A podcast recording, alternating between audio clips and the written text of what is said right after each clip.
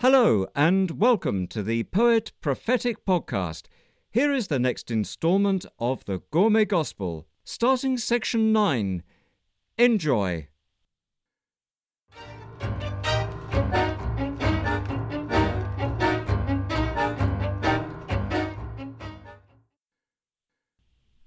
Section 9 The Enemies of Grace.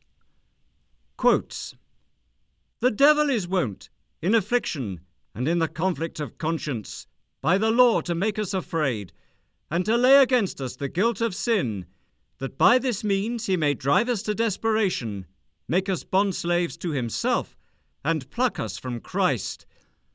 Martin Luther. The evil one will play the ventriloquist. He'll whisper to you as if he were the voice of God. Remember, he's the accuser of the brethren. John Eldredge, Wild at Heart. As slaves to righteousness, with the mind of Christ, why aren't we all just living lives of glorious freedom now, without a care in the world? Well, every good story needs a villain. There are many examples in the Bible, from Pharaoh to Saul to Jezebel. But rising to prominence in the New Testament, of course, is Satan where he appears to tempt Jesus in the wilderness and ends up in a sulphurous predicament in the book of Revelation. This character has fired the minds of mythmakers and storytellers ever since. Dante's depiction in Inferno is rather two dimensional, but in Paradise Lost, John Milton creates a rich and complex anti hero.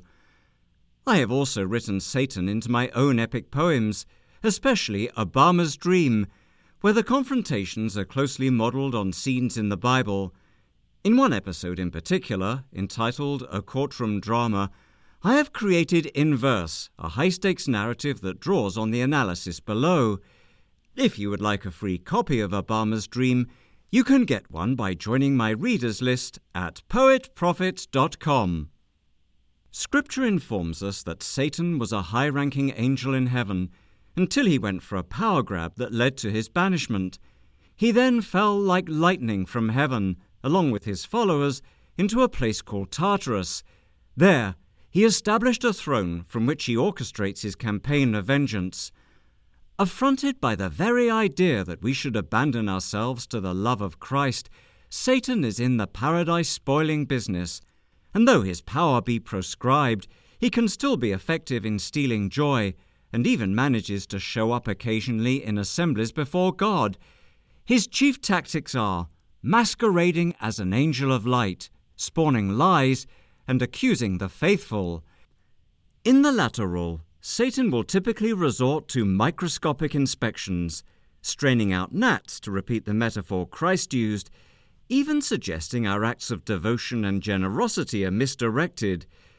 In his economy, the young boy and girl I described earlier, who in an act of great love pooled their pocket money to buy the cheapest camera in the store, see the Gospel of Immaculate Intention above, would have been criticized for not giving away that money to the poor. Yet Satan's defeat is writ large, not just in his exile from heaven, not just in his fiery demise in the book of Revelation, but centrally in the death and resurrection of Jesus Christ I refer again to Paul's great ringing declaration in his second letter to the Colossians. Having cancelled the written code with its regulations that was against us and that stood opposed to us, he took it away, nailing it to the cross. And having disarmed the powers and authorities, he made a public spectacle of them, triumphing over them by the cross. Thus, in the same breath, Paul tells us that Christ disarmed both the law and the satanic powers, so there must be a close connection between the two. Satan in the court of heaven. Satan has taken to his role of accuser as a full time job, and not content with condemning a group, he sets himself up as judge, jury, and executioner against individuals, even by name, and the resulting putrescence drips onto his targets as anxiety, dread, and despair. See the awful orphans above. He is also like the inner prosecutor described by psychologists. So critical, so biased, and so impossible to please that it is more appropriately called a prosecutor than a judge. A judge hears evidence from all sides and tries to make a fair decision. A prosecutor wants to prove guilt and only produces evidence that will help fix blame. And an inner prosecutor has free rein to make vicious personal attacks whenever it likes. It acts as no friend would, hitting in the aftermath of disappointment, offering no consolation or encouragement for the future. Job, it appears, was similarly afflicted. His physical and material sufferings at the hands of Satan, boils, sores, loss of wealth, loss of family, are set out in the book that bears his name. But his psychological sufferings are paramount, believing that God is watching him minutely, searching out his faults, and probing after his sin, so that he will not go unpunished. People who have grown up in a condemning family environment may be especially vulnerable to such tormenting thought patterns because they were conditioned to internalize the voice of an unpleasable parent, a voice that may even come to masquerade as that of God and conscience. Now the question arises given that this adversary has already lost at Calvary the great battle of all time, given that his final demise is written, and that our souls are bought for eternal life, why would he bother to expend such vast amounts of energy and resources on trying to thwart our peace of mind? The answer is perhaps best encapsulated as spite, which spurs the jealous sprite, having forever renounced true liberty for himself, to keep it from others if he can. Counsel for the Defence Quotes Even now, my witness is in heaven. My advocate is on high.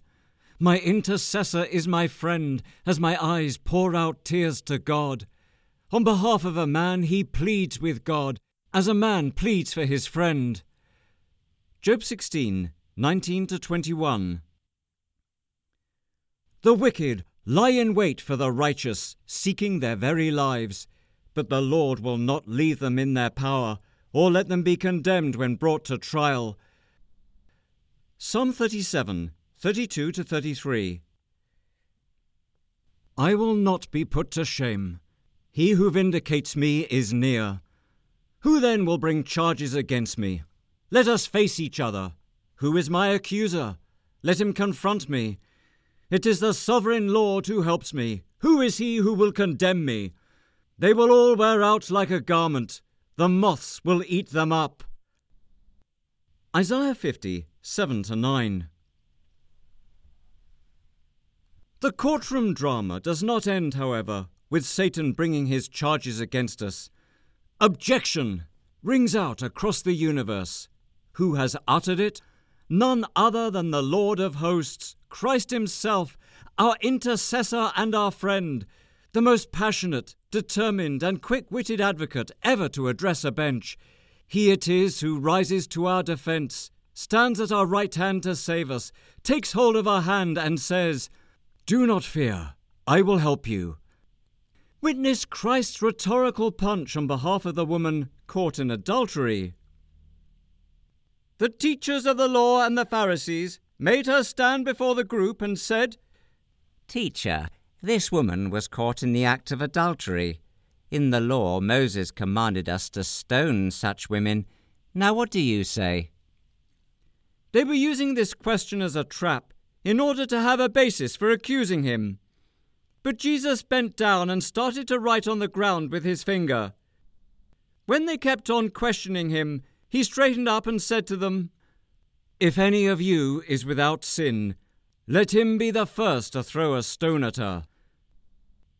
Again he stooped down and wrote on the ground. At this, those who heard began to go away one at a time, the older ones first, until only Jesus was left, with a woman still standing there. Jesus straightened up and asked her, Woman, where are they? Has no one condemned you? No one, sir. She said, Confronted here with the unflinching death sentence of the law of Moses, Jesus merely needs to invite anyone who would be judged by the same law to throw the first stone. Here is a foretaste, not just of Christ's cancellation of the written code, but also of the public spectacle he would make of the condemning powers and authorities at Calvary. And do you think you could now find those words Jesus wrote in the sand? Of course not. Like the written code of the law, they have been erased. Bear in mind, too, that Jesus is not just more powerful than our accuser, but smarter, and his wit and wisdom resonate in all the great legal defences of history and drama. In the account of Susanna in the Apocrypha, for example, the prophet Daniel proves her innocence by separating the two Pharisees bearing false witness against her and exposing the contradictions in their testimonies. In Shakespeare's The Merchant of Venice, probably the most famous fictional court case of all time, we have in Portia a second Daniel, who completely turns the tables on the murderous legalist Shylock, not just getting his apparently cast iron case thrown out, but stripping him of every penny of his wealth in the process. But my favourite defence of all requires no clever arguments or witty riposte to clear the accused in this case the high priest Joshua, as described in the Old Testament book of Zechariah. Then he showed me Joshua the high priest standing before the angel of the Lord, and Satan standing at his right side to accuse him. The Lord said to Satan, The Lord rebuke you, Satan. The Lord who has chosen Jerusalem rebuke you. Doesn't get any clearer than that. Though Christ can easily outsmart Satan if he wishes, he can just as easily invoke the innocent because I say so argument. Hence Paul's rhetorical questions. If God is for us, who can be against us? Who will bring any charge against those whom God has chosen? Who is he that condemns? Answer to all of the above no one. Evicting the evidence. Quote, they cannot prove to you the charges they are now making against me. Acts 24:13. Let's take another look at the recently quoted and requoted Colossians 2:14, revisiting it through the lens of the Phillips Bible. Christ has utterly wiped out all the damning evidence of broken laws and commands which always hung over our heads, and has completely annulled it by nailing it over his own head on the cross. This version makes explicit what other versions imply that Christ has not only taken away the law, but with it any evidence of its transgression. We who are in Christ may envisage a permanent force field around us, stretching to infinity, by which no evidence can ever touch us. Imagine Satan has scrutinized and monitored our lives in the minutest detail, peeped through every keyhole, eavesdropped and recorded every conversation, poured through our browsing histories, filmed us in secret, collected samples, and assembled all his allegations into a weighty file.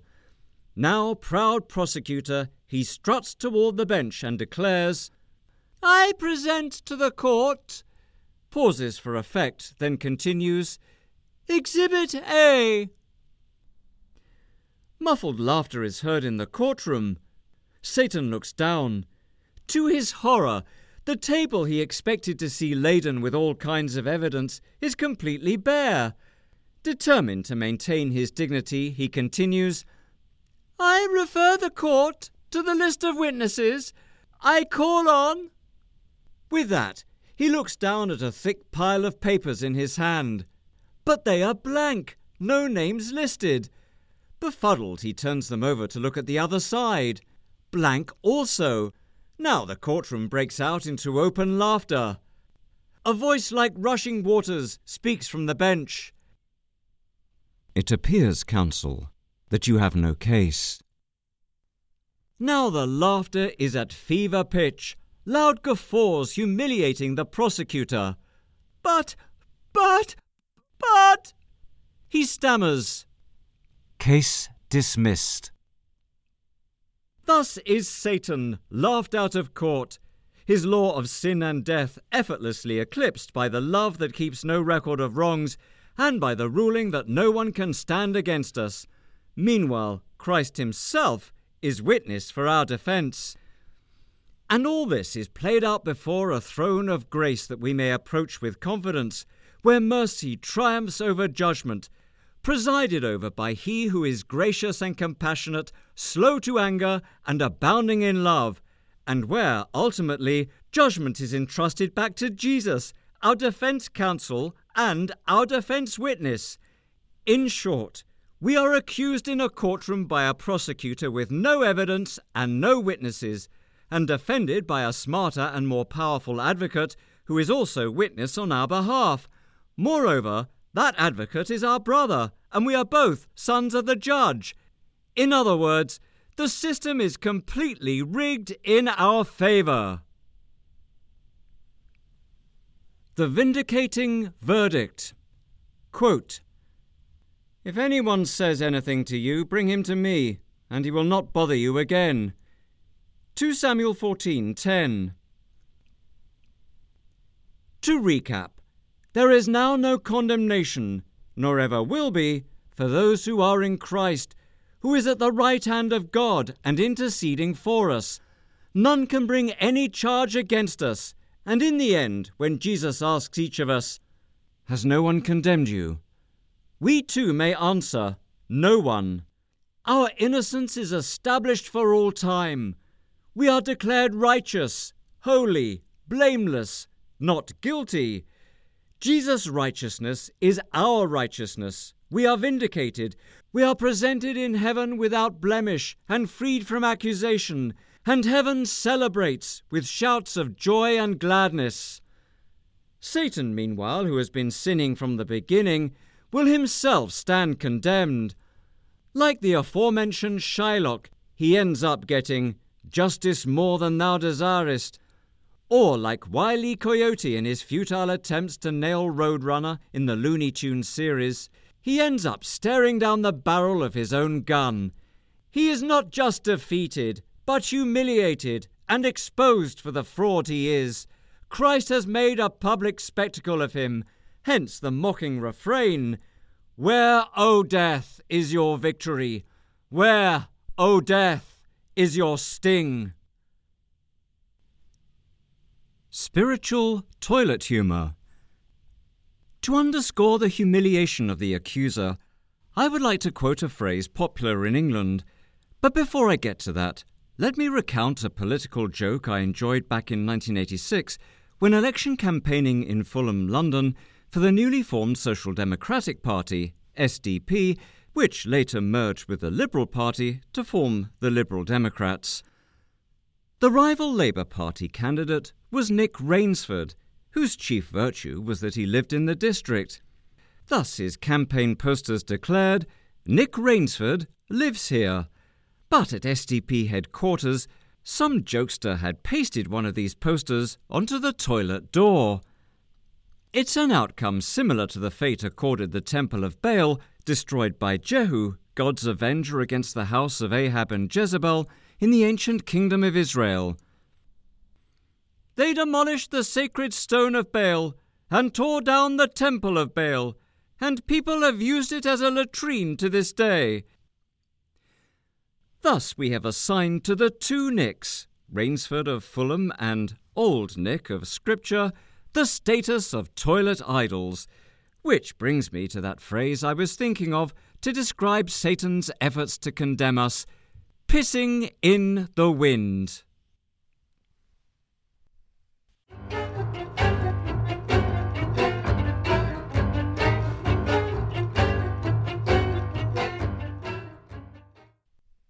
You've been listening to my audiobook recording of the Gourmet Gospel. You can find the links to get your copy by going to my website, poetprophet.com, where prophet spelt P R O P H E T. Until next week, this has been Abdiel LeRoy.